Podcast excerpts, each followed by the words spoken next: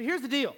Um, the video was true. What, the, the, the rules of like gravity, we'll just take that into consideration for just a second, are, are the same um, as the kingdom of heaven, as in the fact that they, Holy Spirit. All right. So they're the same as in the, like, you can't bend the rules of gravity and you can't, you can't break them and you can't, you know, you know, some of those magicians that levitate, I don't know what to do with that. I don't know, you know, I don't know what to do with that. But you can't, if you were going to walk off a bridge, you're going to fall. We've got one person that knows the law of gravity. Let's try that one more time. If you walk off a bridge, you're going to. fall. Amen, Georgian. All right, so here's the deal.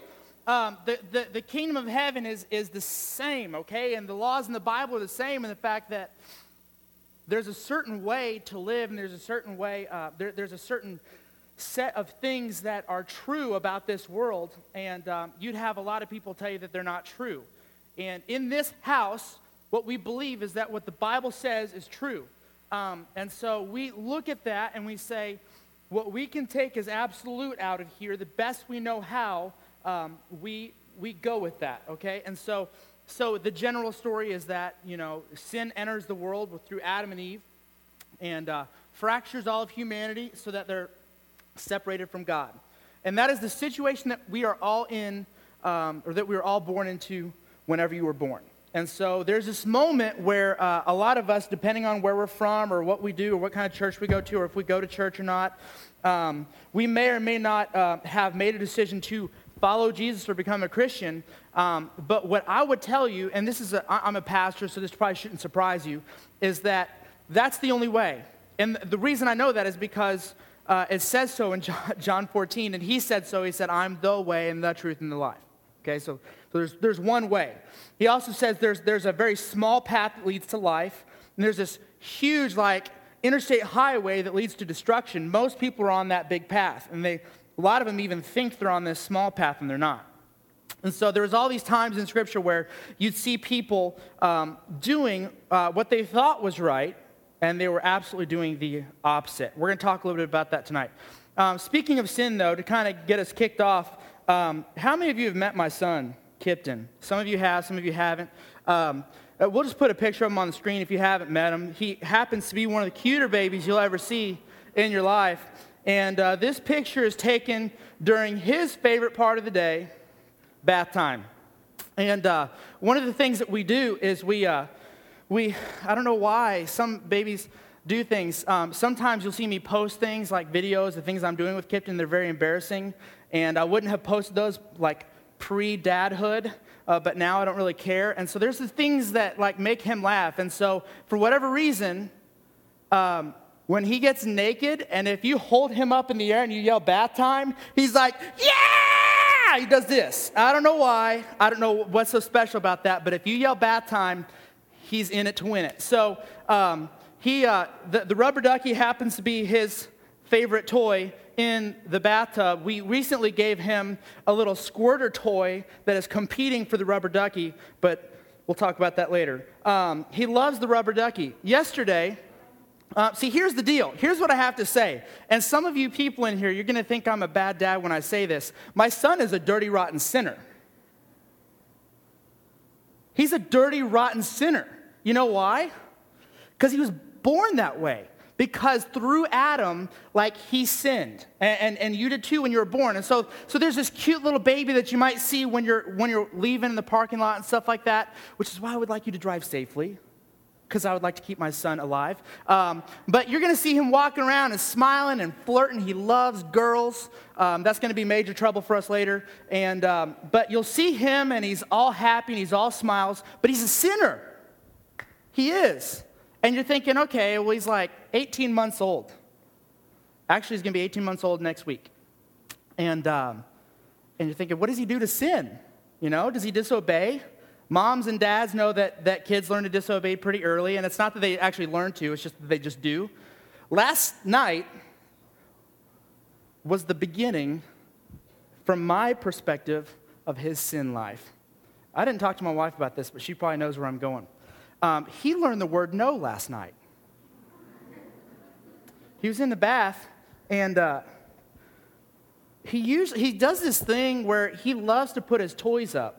And so he's standing up in the tub, which is scary enough, and he walks over to this little net thing that hangs on the wall, and he's like trying to put him in. He's trying to keep his balance and pull the net back at the same time. It's a really cute little thing. Sometimes I'll help him, sometimes I'll let him slip and fall and break his chin. But no, I'm just kidding. I'm just kidding. It's a joke. Maybe not. Um, so, so last night, he started putting his toys away super early, and I'm like, okay, maybe he's tired, maybe he wants to go to bed. Didn't put the rubber ducky away. And last night, he. Uh, he wouldn't put the rubber ducky away. And so I was like, you know, I'm tired. I had a long day. I got to finish up some work for the gathering. And so I reached down and I grabbed it. And that's where the sin entered my son, I think. Um, he swats my hand. He grabs it and he holds it close to his chest. he starts doing this. No! I'm like, so I spanked him till his butt was bloody.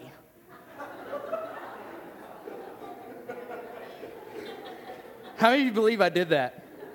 No, I didn't. Okay, so here's the deal I didn't spank him, but I was so surprised because he literally took it from me and started whining, started shaking his head and yelling no at me. It wasn't like, no, sir.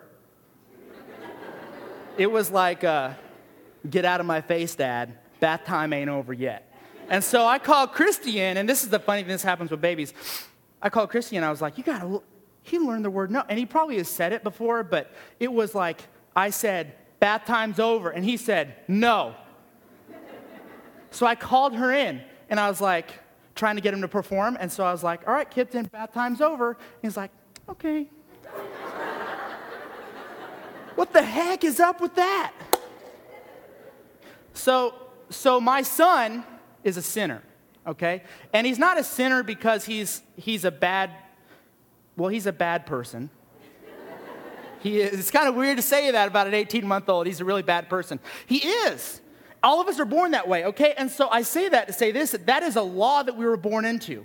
We were born under sin because of, um, and, and, theologians get into, into discussions about this, but, but I, I personally believe that you made the choice to sin too, okay? It wasn't just that Adam sinned and then that you got the curse too, although it is a curse, okay? You do get the sin nature, but, but how many of you have lived like, let's just say a day without sin? Right, okay? And if you raise your hand, you're a liar and you just sinned. So, like, none of us do that, right? So we all make this, this choice of sin, and there's this, um, there's this thing where, where we're living our life, and, and, um, and what we want to tell you, just as, as Indian Springs Baptist Church and local churches in Saline County and churches all over the world, is we just want to tell you a simple story that, that you have sin in your life, that it separates you from God, and Jesus came to die to bridge that gap again so that you could have peace with God. Now, he didn't just die and then all of humanity was in. There's this moment, there's this interaction, there's this, there's this exchange that has to happen where you say, God, I give up my life, I give up all rights to be the boss, I get your righteousness, but I give you my life. I give you my sin, you paid for it on the cross, I hand that over to you. Okay, so there's this thing that happens. There's, and every single one of us in this room actually has to deal with that at one point or another. Okay, so the people that are being baptized aren't just the people that are going through this. And the adults in the room and myself, we're not the only pers- uh, people that have to deal with this issue. All of us at some point or another, like, run into Jesus. And all of us have to make this decision are we going to follow him or are we going to not? Or are we going to be like a scoffer and a mocker of Jesus or are we not? You know, and you'll meet all kinds of different people that meet, make all kinds of different decisions in that scope. Okay? But all of us at some point are going to have to make the decision on what we do with Jesus. If you want to, we're going to be in John 8. If you have your Bible, we're going to be in John 8 tonight. Um, but uh, as you turn there, um, um, I want to uh, pray. So I'm going to pray. If you've got your Bible and you want to uh, go ahead and turn to John 8, you can go ahead and do that. We'll have the words on the screen when we go there. Let's pray. Heavenly Father, thank you for tonight. Thank you for uh, what this night stands for. Um, it's not, it doesn't even just stand for us, it stands for what you did for us. Uh, I, I, don't want to be quick to say, look what we can do when we make a decision to follow you. Like you even gave us the gift to follow you, uh, of faith, and, and you sent your son to die. And, and anything that we have today is, is really just an act of mercy because we all deserve hell in the first place. And God, sometimes that's so hard for us to hear, but the truth is, is that that's the world we live in, and that's the human condition. And so even sitting here right now, the fact that we're breathing, we just thank you for that. We thank you for that act of mercy. We thank you for, for this chance to sit down and just kind of focus on you and your son. So we do ask that you would reveal your son to us through your word, God. And I pray that when we see your son, and I pray that when we would interact with Jesus, that we would never be the same, that we make a decision to follow him. And uh, that's all I ask. God, I, ask that you would be honored. I pray that you would give me accuracy and wisdom as I, as I speak your words. And um, I, I do pray that I'm just up here speaking your words and not mine. It's in your name I pray. Amen. So we're talking about sin, we're talking about regrets, and, um, and, and, there's, this, um, there's this time where you all have to, you know, like how many would say, like, I don't have a whole lot of regrets? Does anyone would say that? Like, I live my life in such a way that there's no regrets? Okay, so all of us are pretty much there. So before I run into this, like, we're going to be talking uh, about a woman that was caught in adultery, okay? We're talking, there, there's, some, there's some regrets there. Um, in fact, I, I, I have some regrets as, as just a, a person, not necessarily as a student pastor. Um, there's these things, these situations that I get myself into. Is there ever a time where you like want the rewind button on your life? Um, all the time, right? Like we make mistakes all the time. How many of you made one of those mistakes today? Let's just throw it out there. Let's keep it real.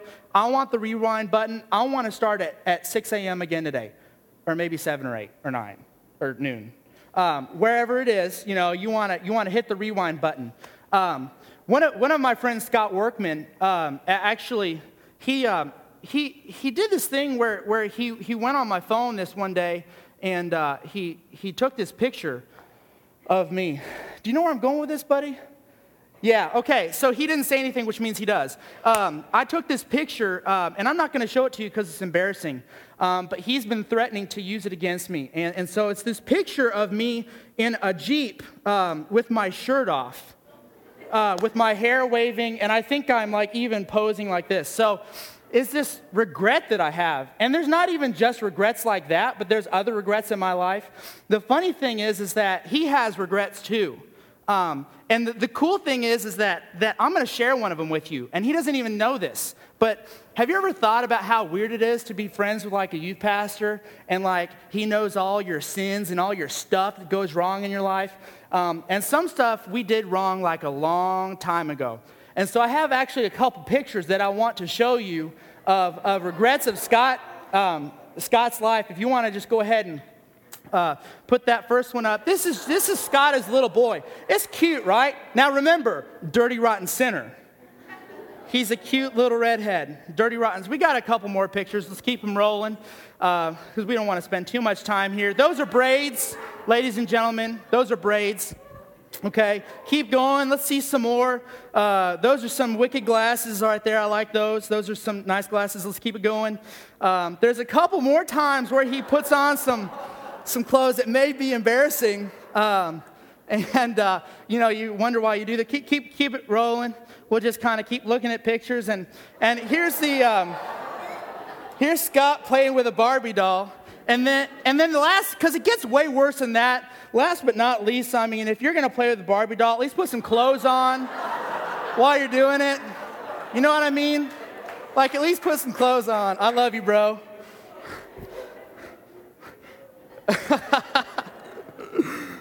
um, we all have regrets.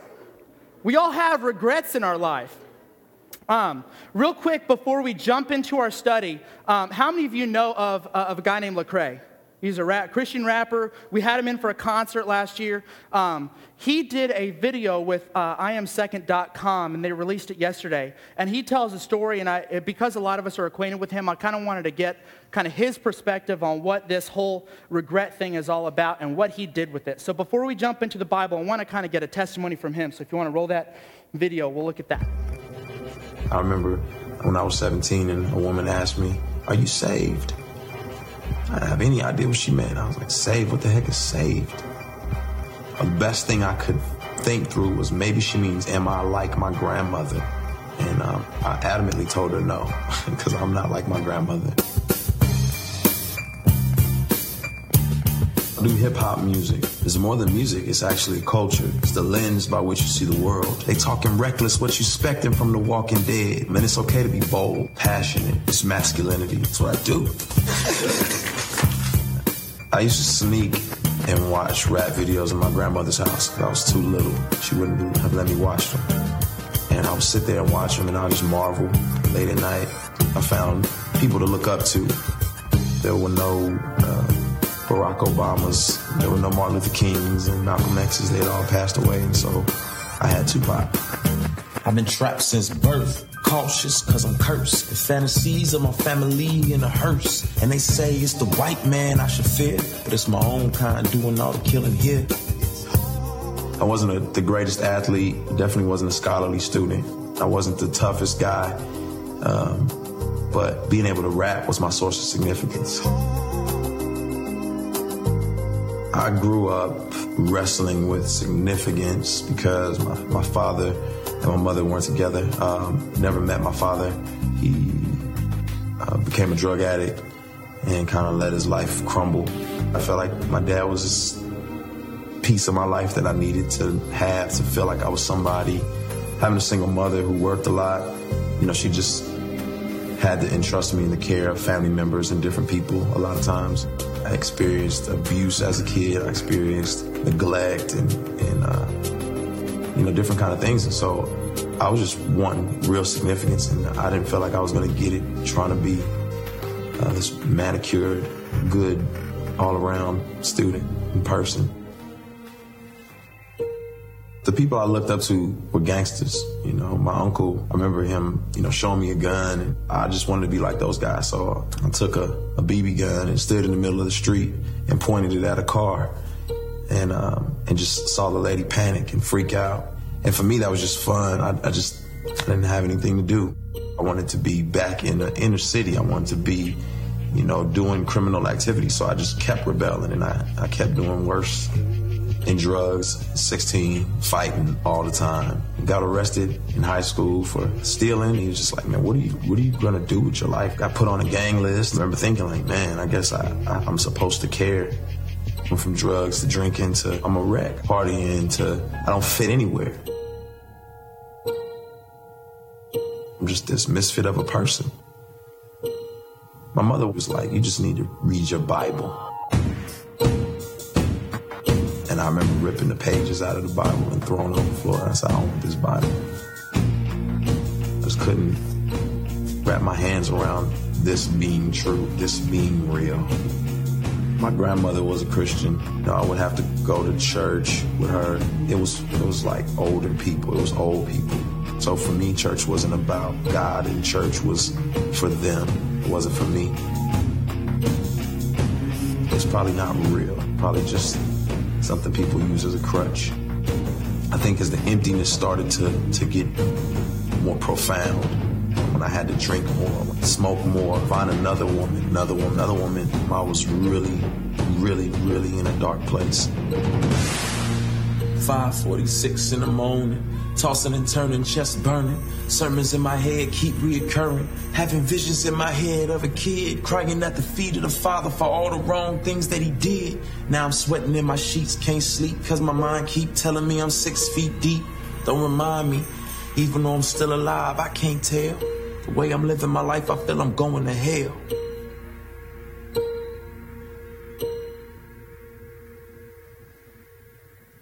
Um, I got invited by a friend to a conference, and uh, you know, I'm really just more excited about being in a big city. I'm more excited about there being girls. I'm more excited about just what the city brings. I'm not really concerned about the conference. So I get to the conference, and um, I see like, I see guys who have been shot from being in gangs. I see, you know, girls who were extremely promiscuous in the past. I see rappers. I see dancers. I see singers. I see people who came from the same background I came from. Um, and they still embodied who they were culturally, but they were all in love with Jesus. And I'd never seen that before. And then I saw another group and they, they were sold out for Jesus and they were rapping and, and you heard about it in their songs. And I was just like, what in the world? And as I listened to the lyrics, I was like, man, I don't know this. I don't understand this God, this God they're talking about. And then finally, uh, someone got up and said, Do you know you've been bought with a price? And he told me the story of Jesus on Golgotha and, and him carrying the cross and him uh, bearing all of my sin, all of my lying, all of my cheating, all of my my my escapades, all of my drinking and drugging, and put it on his own back. And he said I was bought with the price, and it made me think, man, I'm, like somebody thinks I'm significant enough to die for me. Somebody thinks I'm significant enough to climb up this mountain with this cross on his back and take nails in his wrists and his feet for me. I remember articulating like, God, get me out of this. Just don't kill me. Do whatever you got to do to get me out of this. Just don't kill me. I was driving down the highway and I turned too quick and lost control of the wheel. My car flipped over again and again. The roof caved in, windshield caved in, no seatbelt, glass everywhere. My glasses that I had on were molded like kind of into the frame of the car, and uh, and I didn't have a scratch. That was it. I said, I get it. Called up my friends who I knew were living for Jesus, and I said, we got to make this happen. Um, I'm coming home. I saw change happening. I spent a lot of time searching for father figures. Just saw the evidence and God has shown me that, you know, ultimately He's my Father. It drives me to keep pressing. I started volunteering at a juvenile detention center. And some of those songs that I had written in my darkest times when I was crying out to God, I would do for Him. And you just see Him sitting there weeping. And time after time, they keep requesting it. Can you do that song again? Can you do that song again? I just need that to hold on to. I need something that's going to remind me that I need Jesus. It hit me like this is what I want to do. I want to use music to to offer hope and encouragement to people. I was created by God, but I didn't want to be like him. I want to be him. The Jack Sparrow of my Caribbean. I remember the first created being and how he shifted the blame on his dame from food he shouldn't have eaten. And now look at us all out of Eden, wearing designer fig leaves by Louis Vuitton, make believing. But God sees through my foolish pride, and that I'm weak like Adam, another victim of Lucifer's lies. But then in steps Jesus. All men were created to lead, but we needed somebody to lead us. More than a teacher, but somebody to buy us back from the darkness. You could say he redeemed us.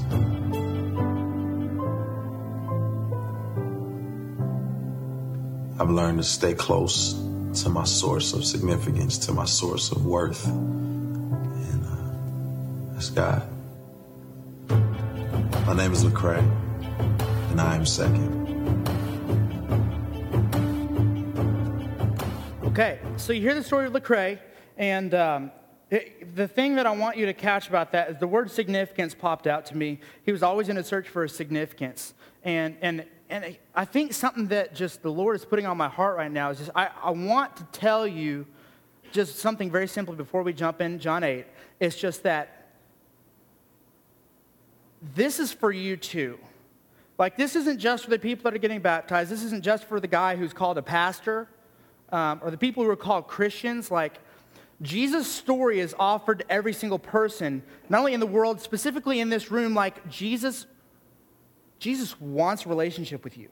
Jesus wants you to follow him. Okay, so we're going to read, and, and, the question I want you to keep coming up in your mind is just this like, what am I going to do with Jesus when he walks into my life? Okay, so we're reading John 8. The verses are going to be on the screen for you if you don't have a Bible. Um, John 8, verse 1 says, But Jesus went to the Mount of Olives. Early in the morning, he came again to the temple. All the people came to him, and he sat down and taught them. The scribes and the Pharisees brought a woman who had been caught in adultery, and placing her in the midst, they said to him, Teacher, this woman has been caught in the act of adultery. Now, in the law of Moses, uh, in the law, Moses commanded us to stone such women. So, what do you say? This they said to test him, that they might have some charge to bring against him. Jesus bent down and wrote with his finger on the ground. As they continued to ask him, he stood up and said to them, Let him who is without sin among you be the first to throw a stone at her. Um, this, this might be a familiar story to you, or maybe you've heard the phrase throw stones. Is where it comes from. Um, and, it, and once more he bent down and wrote on the ground, but when they heard it, they went away one by one, beginning with the older ones, and Jesus was left alone with the woman standing before him. Jesus stood up and said to her, Woman, where are they? Has no one condemned you? She said, No one, Lord. And Jesus said, Neither do I condemn you. Go, and from now on, sin no more. Okay, so there's a story of this woman who obviously sinned okay? Obviously sin. Like this is this is a home wrecker in our in, in our day and time.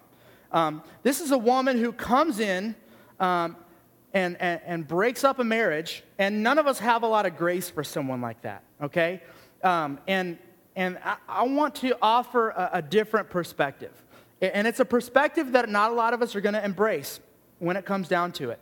But I, what I'm going to show you is that what Jesus did is that he didn't condemn her. He didn't. And he was without sin. That's the interesting thing. He asked the, the religious leaders, Are you without sin? Should we stone you too? And what did they do? They dropped the rocks and they walked away. Okay? Here's a couple interesting things that I, I picked up in this passage. But Jesus went to the Mount of Olives early in the morning. He came to the temple. All the people came to him and he sat down and taught them, okay?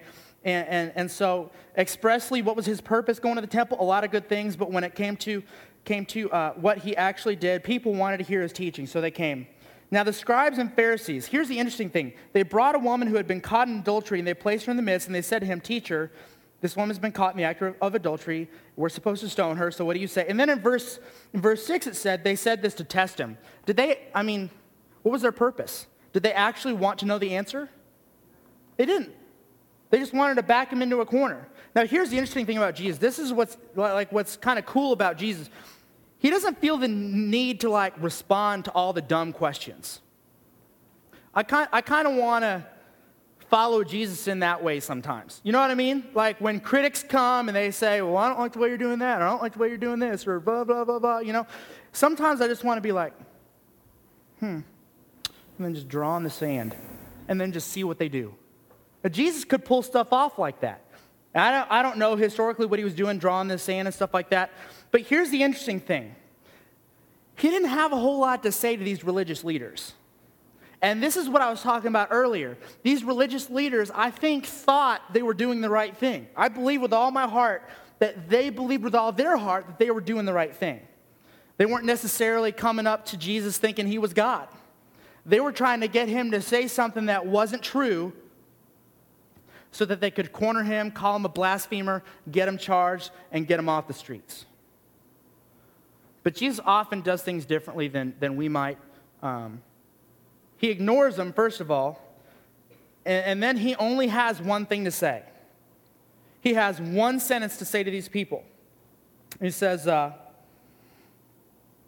Let him who is without sin among you be the first to throw a stone at her. There's all, you realize, I mean, can you think about all the different ways he could have responded to them? And he responded that way. It was graceful, but I think in a side way, it was kind of like, yeah, what's up? What's up now? Jesus just had a what's up now moment.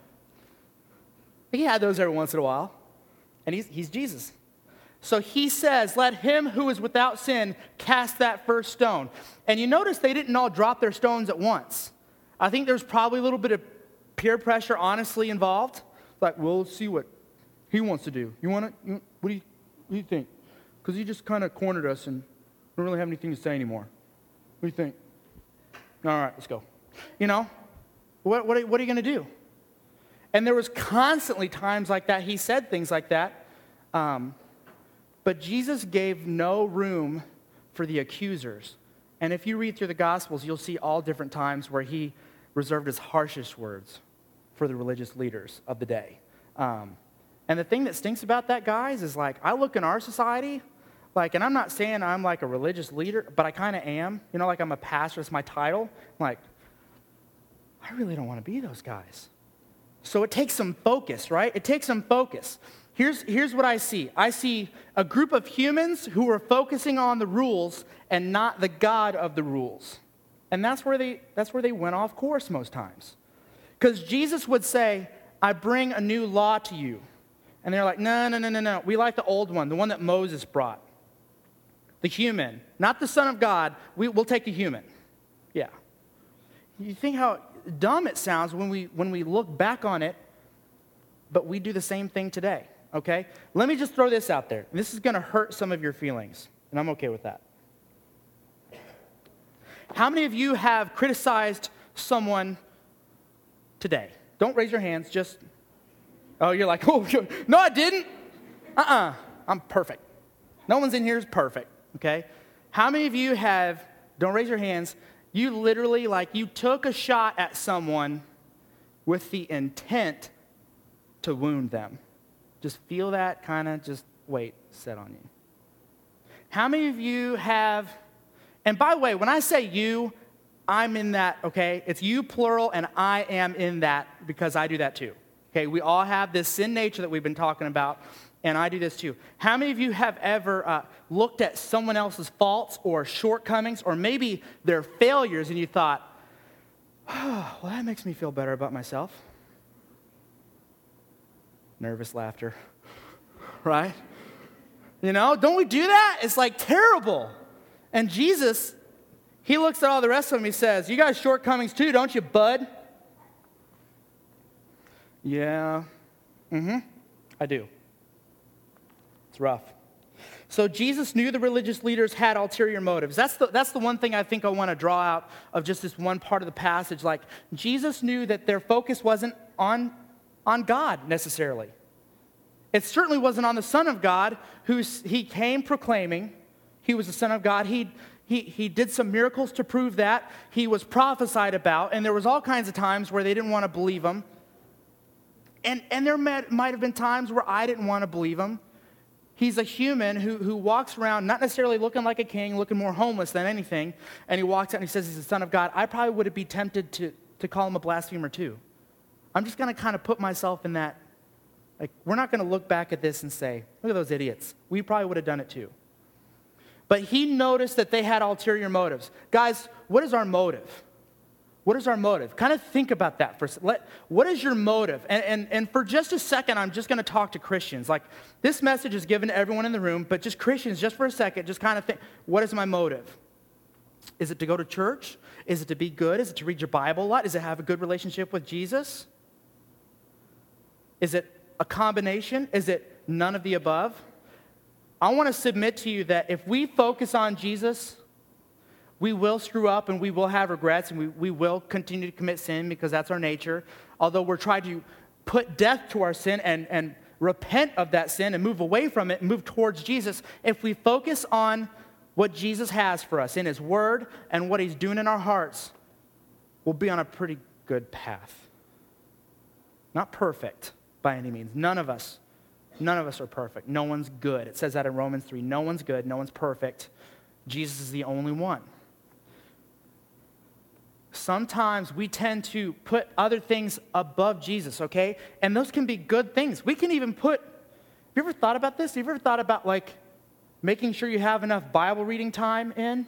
And you're thinking, well, how could that be above Jesus? Well, it's this. It's this badge that you want to wear. It's not necessarily you want to get close to Jesus, it's, it's you want to say that you read the Bible for three hours a day.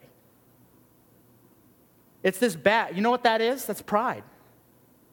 That's idolatry. What about, what about going to church? Guys, I can go to church and sleep through every sermon.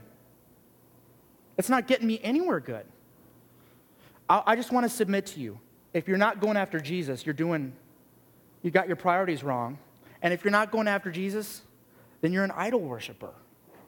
And all of us have idols in our lives from time to time, and some of us have more than others, and some of us are, are, are trying to keep Jesus at the top of that list, and some of us are just like, Who's Jesus? You know, there's everyone's kind of on a different scale there, but the truth is is that all of us, and this is what I'm going to go back to, just like gravity, just like the law in the Bible, Jesus is the way and the truth and the life, truth and the life. No one comes to the Father but by him. Okay? And if anyone, If anyone is a Christian, a genuine, legit Christian, it is not by works. It's not by anything they could do. It's not because they got baptized. It's not because they read their Bible. It's not because they prayed a prayer. It's because there was grace involved that came down from Jesus because he paid for our sins. He's, Lecrae said it just a second ago. Do you realize that you've been bought with a price?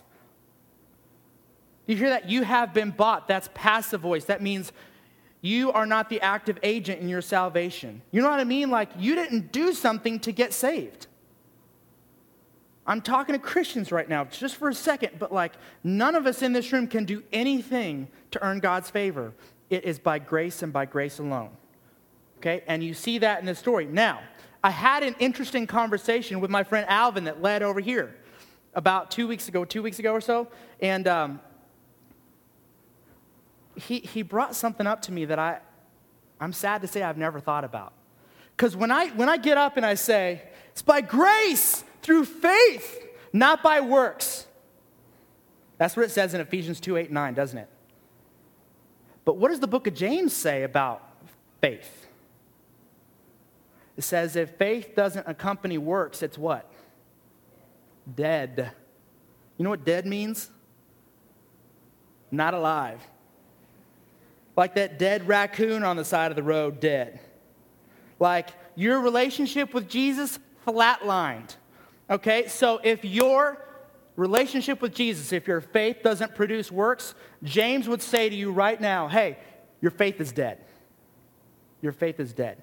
If your tree does not produce fruit, you are not rooted in Christ. Does that make sense? Is that, that's, that should scare us a little bit. If you're not feeling just a little like, okay, I'm gonna need to check myself here, like, if I'm not producing spiritual fruit, love, joy, peace, patience, kindness, da da da da da. If my life isn't pr- producing that, I need to look in the mirror, okay? And here's what I realized, guys. I, I have grown into this time of preaching where I kind of preach on the same thing every time I get the chance. You know why? Because I'm just not convinced we got it all right. Because there's a whole lot of reasons that we chase after Jesus, and I think a lot of those reasons don't have anything to do with Jesus. It has to do with some kind of badge that we're wearing, or because maybe our friends or our family are Christians and we don't want to be the weird one. Maybe it's because you don't want to go to hell. Guys, that's idolatry because if you get saved because you don't want to go to hell, which is what I did at 10 years old, was that a legit faith? Absolutely not. Why? Because I wasn't going after Jesus. I was trying not to go to hell. Someone asked me, someone literally asked me a question. Do you want to go to heaven where mommy and daddy are going to be?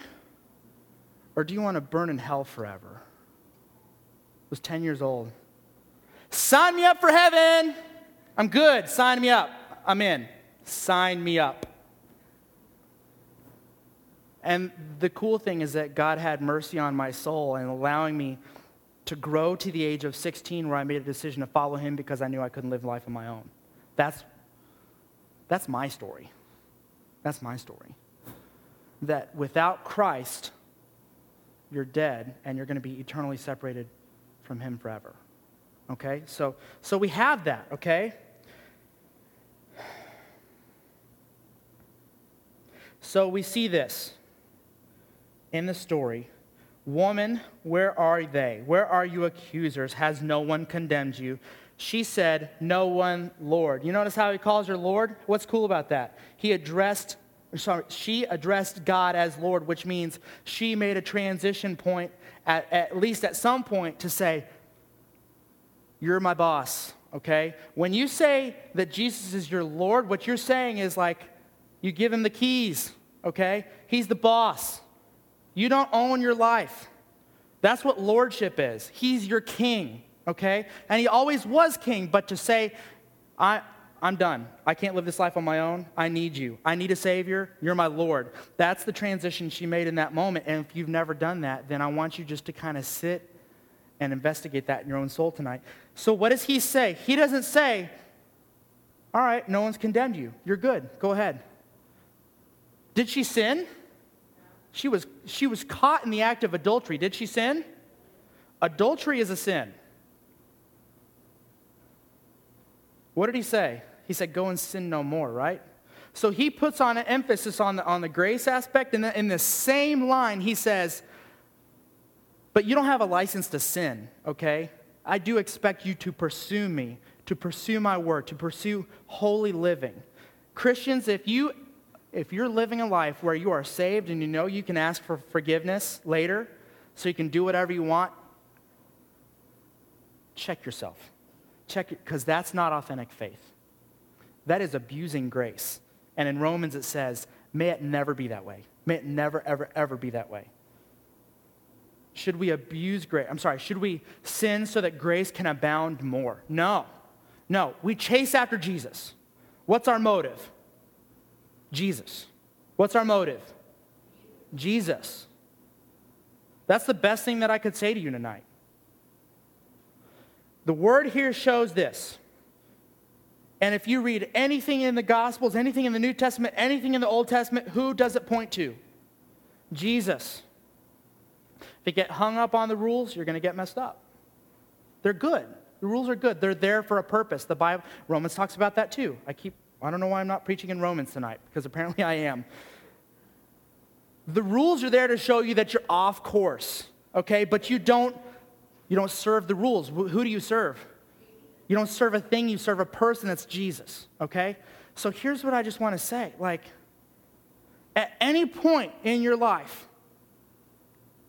or at some point, I should say, if it hasn't happened in the past, and I would be surprised if it hasn't, Jesus is going to walk right into your life. Okay? Did Jesus walk to this woman, or, or was she brought to him? Like, Jesus is going to enter right into your circumstance. And what you do with Jesus determines the rest of your life. Why? Because our motive is Jesus. Jesus is Lord, Jesus is God, and what he says goes. The laws in the Bible go. And so, what I want to say to you today, just very succinctly, if Jesus is not who and what you're after, I want you to check yourself because you, the truth is that you are separated from God, and that if that doesn't change, you're going to be eternally separated from God. And I, am not here to scare you because someone scared me into believing in Jesus when I was 10. And it, it, wasn't, it wasn't for real. Are you in love with Jesus or are you in love with going to church? Are you in love with Jesus or are you in love with being a part of a really cool student ministry where people get baptized and we get really excited? Don't let the momentum of our student ministry blind you. Your relationship with Jesus is what's most important. Okay? Now, Christians, let us not be some accusers either. Okay? This word has a word for us Christians. Okay? It has a word for non Christians. There's grace. Okay? Jesus wants you to come to him freely. But who brought, who brought the sinful woman?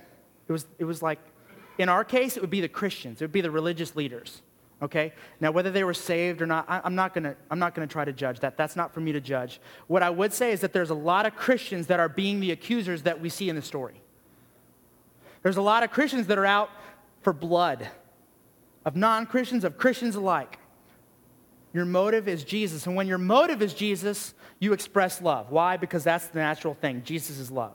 When your motive is jesus you express love. You will mess up and you will have regrets. I'm not going to lie to you. You're not going to live the rest of your life without sin. And to live that way would be a mess up. But your motive has got to be Jesus. And I don't want to act like I need to do anything more to, to try to persuade you in. Like, I feel that we've all been accountable to what Jesus has to say to you today. So, just in this moment, I'm going to pray. And what I'm going to do is, I'm going to give you the chance to make a decision to follow him, okay? Because I actually stopped on, on, that one verse. I want to hit chapter, I'm sorry, verse 12 real quick. And this is the last thing I want to say. Again, Jesus spoke to them saying, I am the light of the world. Listen to this. Don't, no, don't, anyone else, you got to listen to this. Whoever follows me will not walk in darkness, but will have the light of life.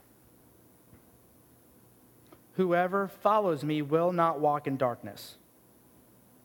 So, are you walking in darkness or are you not? Are you following Jesus or are you not? It, it's really as simple as that. Let's bow our heads real quick. Jesus, we thank you so much for uh, tonight. We thank you for um, bringing us here to this place. We thank you that everyone in here is, is here on purpose, and we thank you just that um, this story is here for us to learn what you're really all about. It's not condemnation, it's grace. But it's not cheap grace, it's not easy grace, it's, it's we're pursuing after your son. So, God, if there's people in here that need to follow you, let that happen. Let them be bold in that. If there's people in here that need to just do some work with you, maybe they've been following the wrong thing. Maybe they've been following the rules and not, not, not your son. God, let us all, at the end of this night, let us not leave this room without focusing closely on your son. And having done that, let us go out in grace. God, go with us. We know you will. You have promised us that. Let us be a part of showing grace to other people, Christians and non Christians. We are not out for blood. We are, our motive is you, our motive is your son, and it is love. If it is something else, it is not of you. Let our motive be your son. In your name I pray. Amen.